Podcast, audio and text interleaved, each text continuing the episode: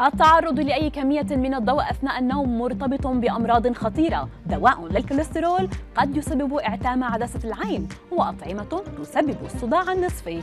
أبرز أخبار الساعة الأربع والعشرين الماضية في دقيقتين على العربية بودكاست. لكل شخص طريقة معينة أثناء النوم فبينما يرغب البعض بإبقاء الأنوار يتوجه آخرون للتعتيم تماما. إلا أن دراسة جديدة أتت بخبر صعب على أصحاب الرأي الأخير. فقد أوضح رئيس طب النوم في كلية الطب بجامعة نورث ويسترن أن التعرض لأي كمية من الضوء أثناء فترة النوم مرتبط بأمراض خطيرة. وأفاد بأن هذه العادة قد تسبب ارتفاع معدل انتشار مرض السكري والسمنة وارتفاع ضغط الدم لدى كبار السن من الرجال والنساء. وتابع أن على الناس بذل كل الجهود لتجنب أو تقليل كمية الضوء التي يتعرضون لها أثناء النوم. احذر تجميد الخبز قد يسبب السرطان. بهذه العبارات تنتشر منذ فترة تحذيرات من مخاطر وضع الخبز في الثلاجة مدعية أنه يتحول إلى سم قاتل بعدما يطرأ تغيير على تركيبته. كما تزعم أيضا أن الأكياس البلاستيكية التي يحفظ فيها بالثلاجة تترك بقايا شديدة الخطورة تتفاعل مع الدم وتحرر مادة مسرطنة عند تعرضها لدرجة حرارة متدنية.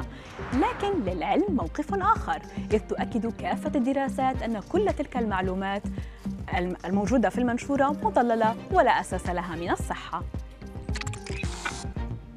توصل فريق من العلماء أن المرضى الذين يوجد لديهم اختلافات جينية مرتبطة بأدوية أستاتين الخاصة بالكوليسترول لديهم مخاطر متزايدة للإصابة بإعتام عدسة العين. فقد أشارت نتائج الأبحاث على أن أدوية ستاتين ربما تزيد من خطر الإصابة بإعتام عدسة العين وذلك بحسب ما نشره موقع ذا برنت الدراسة لم تتمكن من العثور على أي ارتباط بين الأدوية الجديدة التي لا تحتوي على هذه المادة والأدوية الخافضة للدهون وخطر إعتام عدسة العين لذلك من المحتمل أن يكون هذا التأثير مرتبطا بالستاتين بشكل خاص. يعاني أكثر من مليار إنسان أو سبع سكان العالم من نوبات الصداع النصفي. ويمكن أن يساهم تناول بعض أنواع الأطعمة مثل الشوكولا والجبن على ظهور هذا النوع من الصداع.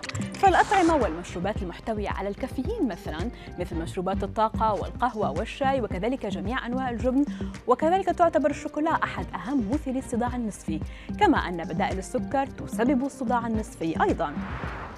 وإذا كان الشخص يعاني من نوبات الصداع النصفي فعليه اتباع نظام غذائي نباتي حيث تشير بعض الدراسات إلى أن هذا يجلب الراحة للشخص.